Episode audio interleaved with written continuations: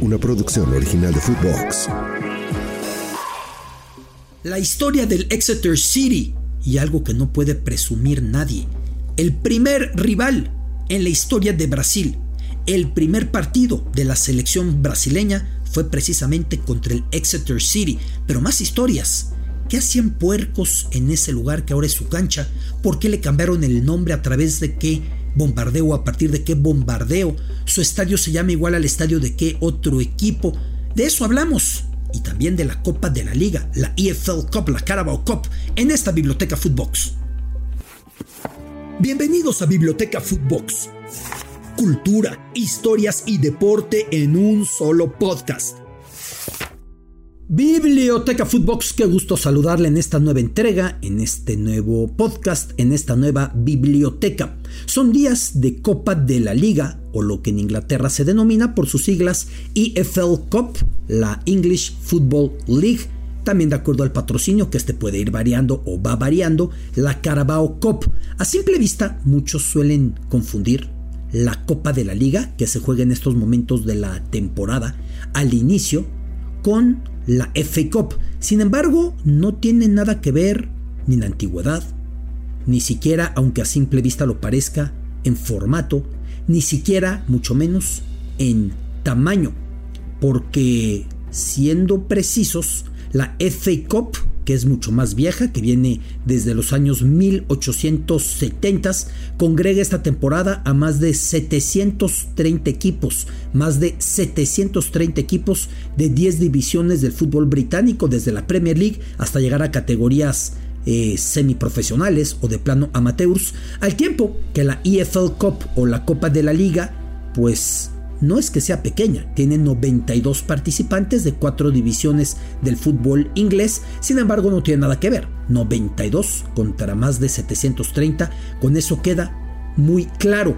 La FA Cup es gestionada directamente por el organismo más antiguo de este deporte, la Football Association, al tiempo que la Copa de la Liga es organizada por la Football League, que como decíamos, agrupa a las divisiones 2, 3 y 4 e invita a los equipos de la Liga Premier que se maneja por otro ente para que con lo que genera enfrentar a equipos de la Liga Premier subsistan y tengan ingresos los cuadros desperdigados por la segunda, tercera y cuarta categoría de Inglaterra. La Copa de la Liga surgió en los años 60, es decir, 90 años después que su hermano mayor, la F Cup, surgió en los años 60, en los 1960, para ayudar con las finanzas de los equipos que iban siendo eliminados de los demás certámenes y ya no tenía nada relevante que jugar y la gente ya no iba al estadio a la liga ya no competían en FA Cup y ya ni siquiera estaban en torneos europeos. En términos simples, fue inventarse una serie de partidos a mitad de semana con los cuales poder pagar el muy costoso alumbrado que era necesario en estadios que son altamente brumosos, sobre todo en las fechas de otoño y de invierno, en ciudades en las que la luz se va en estos meses del año, pues ya desde los meses de noviembre, a partir de las 6 de la tarde y luego a las 5, la penumbra llega muy pronto y entonces jugar por la noche no es posible. Y entre semana es muy complicado jugar de día porque la gente, los aficionados evidentemente, están trabajando. Así que era necesario tener alumbrado y estos partidos de la F Cup tuvieron ese apoyo, solucionaron esa situación con esos ingresos que permitieron seguir pagando el alumbrado. Ahora aparece en esta edición de la F Cup un equipo del que vale la pena platicar mucho. Es lo que yo suelo aprovechar con estas rondas de la Copa de la Liga o lo mismo de la FA Cup en unos meses porque en Inglaterra encontramos en los equipos historias espectaculares. En casi 120 años desde su fundación, para ser precisos, 119 años, el club Exeter City nunca ha pisado siquiera la segunda división inglesa. De momento está en tercera categoría. Sin embargo, este club que se va a enfrentar al Luton en la Copa de la Liga esta semana este club, el Exeter City, puede presumir un hito que pues ningún otro podría restregar, haber sido los padrinos de honor de la selección más renombrada que haya existido.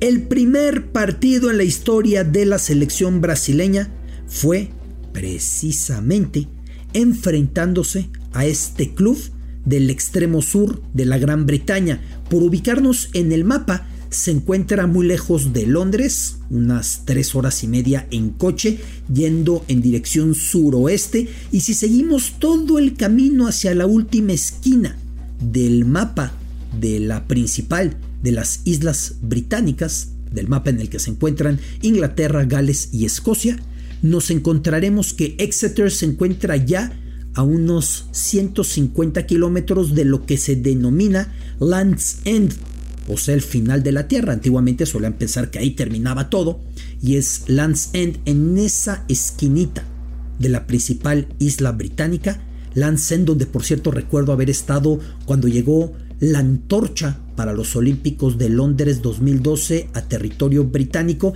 llegó precisamente por ese lugar, con imágenes increíbles incluso por playas cercanas a donde se filmara la película Carros de Fuego, basada esta película en los atletas de los Olímpicos de París 1924, Eric Little y Harold Abrahams. Recuerdo perfectamente estas playas en Land's End, pues Exeter se encuentra ya más o menos cerca de este lugar al sur de la principal de las Islas Británicas, muy cerca de puertos como Plymouth, como Barnemouth, más lejos de queda Portsmouth o Southampton, pero son los puertos del sur de precisamente de eh, Inglaterra.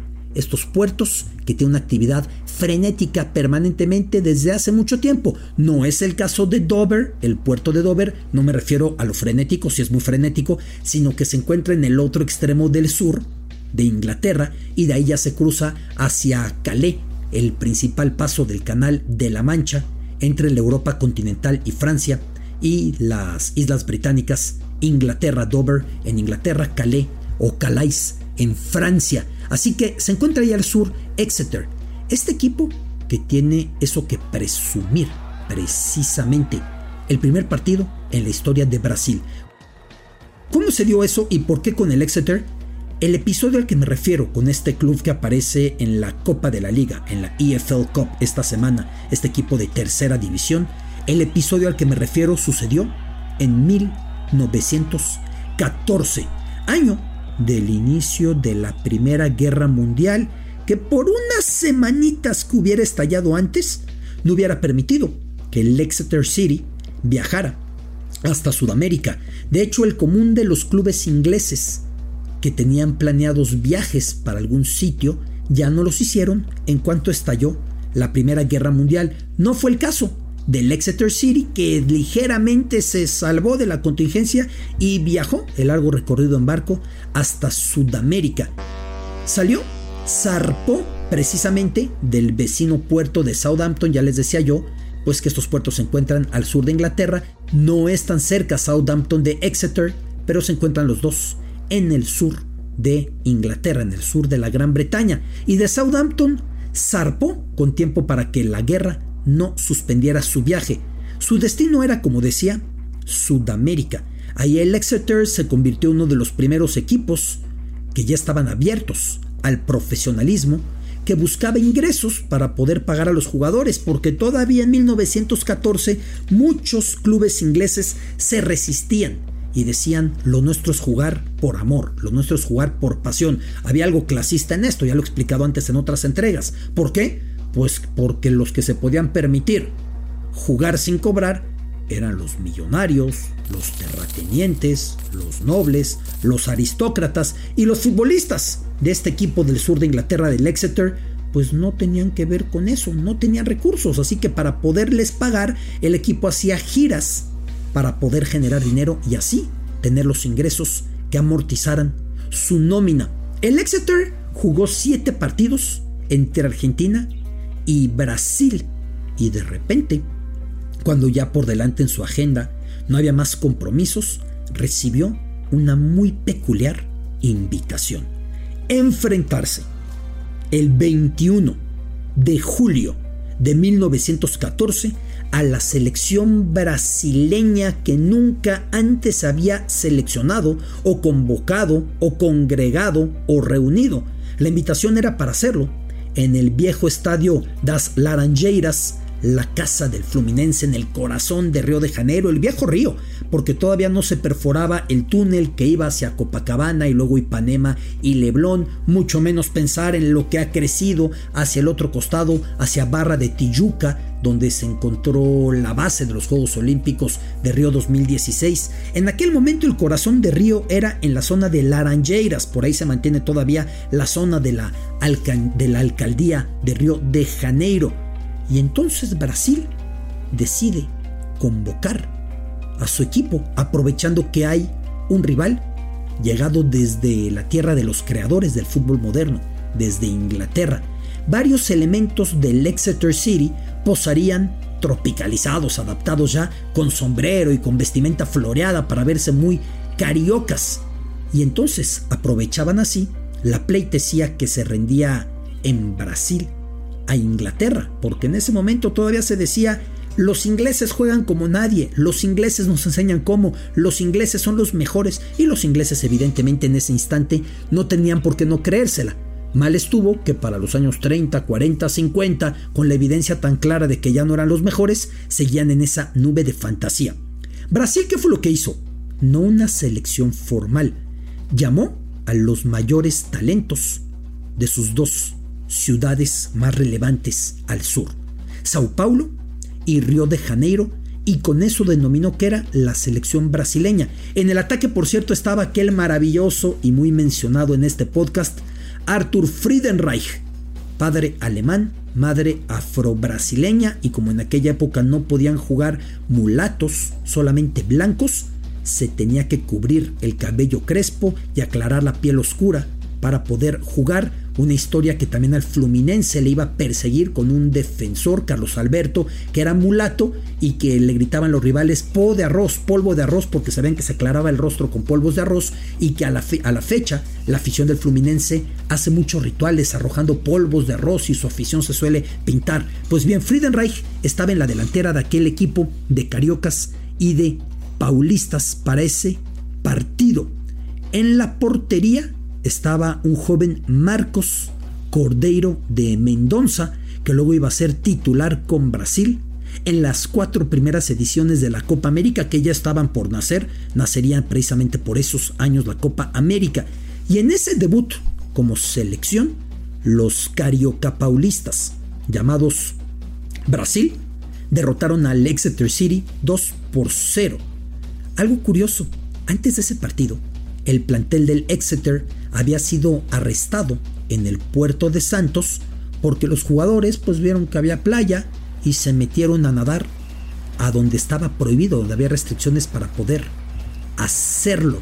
En ese mismo cotejo, Arthur Friedenreich perdería dos dientes en un choque, era un tipo imbatible. Luego el propio Friedenreich se afiliaría a unas milicias para derrocar a un tirano en Brasil, etc. Pero en ese mismo partido pasó de todo y luego de que los futbolistas del Exeter fueran arrestados por meterse a nadar a mares, a playas en las que eso no estaba permitido. El Exeter City, que ya por entonces tenía por apodo The Grecians, los griegos, sin que exista motivo o consenso definitivo al respecto.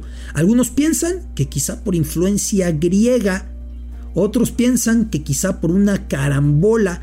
La realidad es que no termina de quedar claro. Luego decían que era porque estaban cerca de Bath, estos lugares de baños romanos, termas romanas, que son una reliquia maravillosos al sur de Inglaterra, pero luego dicen, esos son romanos, no griegos, sí, bueno, pero están las columnas griegas.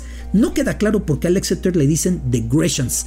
Y hay algo curioso, es el club amado por una de las figuras de la música más carismáticas, más entregadas en sus conciertos que pueda haber, el líder de Coldplay, Chris Martin, nacido en Exeter, nacido ahí y apoya al Exeter aún sabiendo que su equipo ni siquiera se ha acercado y difícilmente se va a acercar a la Liga Premier. Tuvo dificultades el Exeter y entonces intervino la afición y crearon un fondo, un fideicomiso de los aficionados y a la fecha la mayor parte de las acciones y las decisiones son de los aficionados a la vieja usanza. En cuanto a la selección de Brasil, vale la pena decir que un año después de ese debut con futbolistas cariocas y paulistas venciendo al Exeter, fue a la Copa América en Argentina con una base muy parecida a la que había jugado en Laranjeiras. El Exeter volvió a casa y no le dio importancia a ese partido, aunque para la historia siempre va a quedar que fueron el padrino de honor de la selección más laureada de la historia, claro, a Brasil, para ganar su primera Copa del Mundo en ese 1914 le faltaban 44 años, eso solamente iba a suceder hasta el Mundial de Suecia 1958. Y el Exeter regresó y siguió moviéndose por ligas menores, por ligas poco consagradas y siguió jugando en un estadio que comparte nombre con el del Newcastle United, el St. James Park, que de hecho para la mayor confusión también en Londres hay un parque muy relevante y una calle muy relevante llamados St. James Park. Y si nos queremos confundir más, la traducción al español no es el parque de San Jaime, sino el parque de Santiago o el parque Santiago. ¿Por qué motivo? Porque James solía ser traducido al español tanto como Jaime como Jacobo. ¿Y qué tiene que ver Jacobo con Santiago? Que se plantea que es el mismo nombre, porque Jacobo en italiano, en latín, era Jacobo y precisamente de Jacobo se pasó a Giago y de Giago se pasó a Santiago o San Diego, no sé si me explico, así que de Jacobo pasó de esta manera y por eso se le conoce como Parque Santiago a estos lugares en español desde tiempos de ancestrales, muchos siglos atrás, Edad Media, Renacimiento y demás.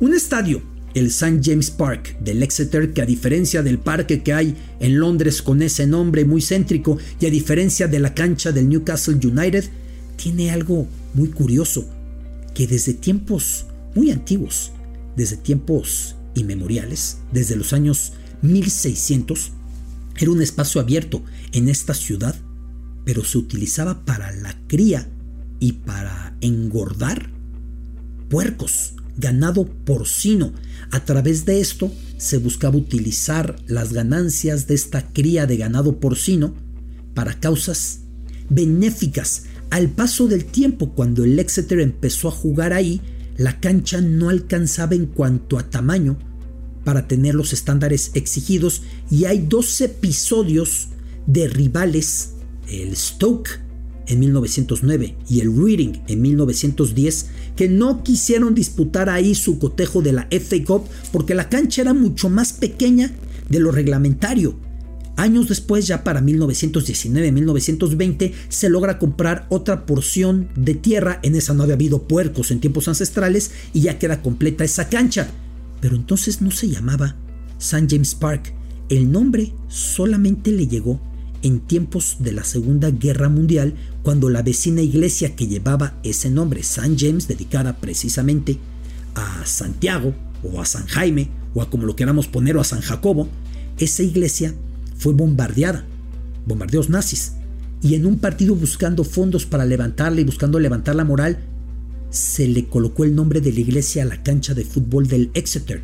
Pero hay algo raro, que el partido no fue de fútbol soccer, sino de fútbol americano entre dos equipos que habían conformado diversos integrantes de las fuerzas navadas y de la Fuerza Naval estadounidense. Y ahí jugaron el primer partido con ese nombre fue de fútbol americano y ya después se quedó el nombre de la vecina iglesia que había sido bombardeada y es el mismo nombre que la cancha del Newcastle y es el mismo nombre que el parque y la calle tan relevante en Londres donde se encuentran los Gentlemen Club, no me tomen al mal, estos Gentlemen Club son donde se reúnen para poder conversar y van muchos políticos y van los nobles y hay lugares de tiro y hay lugares de esgrima y hay lugares allí encerrados con los pubs más antiguos y con los portos con mayor cantidad de años de antigüedad y con puros y habanos, etcétera ese lugar en Londres. Por eso el de Exeter se terminó llamando así.